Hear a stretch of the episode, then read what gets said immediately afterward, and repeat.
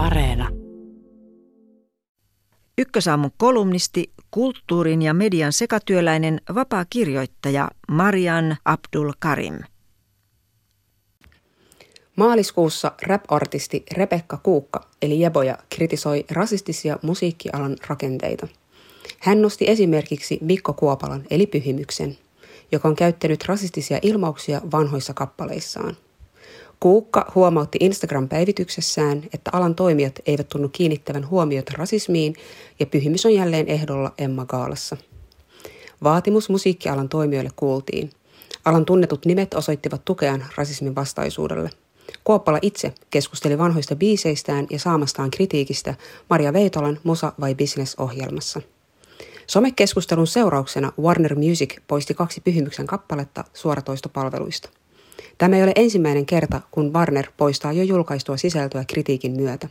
Muutama vuosi sitten yhtiö poisti Sannin musiikkivideon julkisen keskustelun ja kritiikin jälkeen. Moni toimija on jälkikäteen sensuroinut julkaisemiaan sisältöjä. Jo julkaistun sisällön poistaminen ei kuitenkaan ole kestävä tapa käsitellä yhteiskunnallisesti arkoja ja tunteita herättäviä aiheita. Kiinnostavaa onkin, että Kuukan kritiikin keskiössä ei ollut yksittäinen artisti, sana tai biisi – sen sijaan monet aiheesta käydyt keskustelut keskityivät yhteen sanaan, nimittäin en-sanaan.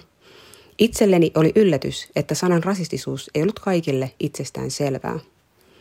En-sanan historia ei ole monimutkainen, eikä sen käyttö ole koskaan ollut neutraalia Suomessa. Sen osoittavat muun muassa maantiedon oppikirjat 1890-luvulta lähtien. Oppikirjat opettivat, että musta ihminen on tietynlainen. Historiaton, lapsenomainen, tietyn näköinen – siis kokonaisen mantereen kaikki mustat ihmiset. Heistä puhutaan kirjoissa N-sanalla. Vasta 1970-luvulla tietokirjoissa N-sanan kohdalla oli tieto siitä, että se on loukkaava. Oppikirjoissa sana kuitenkin vielä esiintyi. Mustien ihmisten ihmisyyden riisuminen käyttämällä N-sanaa ei siis ole Suomessa uutta eikä hetkellistä, vaan vähintään parisataa vuotta jatkunut tapa. Miksi se yllättää ihmisiä yhä? Ajattelen, että asian unohtaminen liittyy siihen, mitä osia historiasta opetetaan ja mitä on peitelty, piiloteltu näkyvistä ja unohdettu ajan myötä. Teoksessaan Järki voittaa Paavo Lipponen on toivonut kouluihin luettavaksi kirjaa Kertokaa siitä lapsillenne kirja juutalaisten joukkotuhosta Euroopasta 1933-1945. Toiveeseen on helppo yhtyä, koska ei enää koskaan on mahdollista ainoastaan, jos muistamme miksi. Rap on aina ollut poliittista, koska poliittisten vähemmistöjen toiminta tulkitaan poliittisena. Rapin avulla on kerrottu yhteiskunnallisista epäkohdista. Samaan aikaan monen rap-artistin tuotannossa ovat olleet läsnä niin naisviha kuin homofobia. Naisvihamielistä ja homofobista sanastoa on käyttänyt esimerkiksi NWA, jota toisaalta kiitellään poliisiväkivallan käsittelystä biiseissään. Rap-musiikki on silti muutakin kuin tuskan kirjoittamista ja lausumista. Se on myös ilon lähde, joka tuo ihmisiä yhteen – Musiikki soi juhlien taustalla ja rytmittää muistojamme.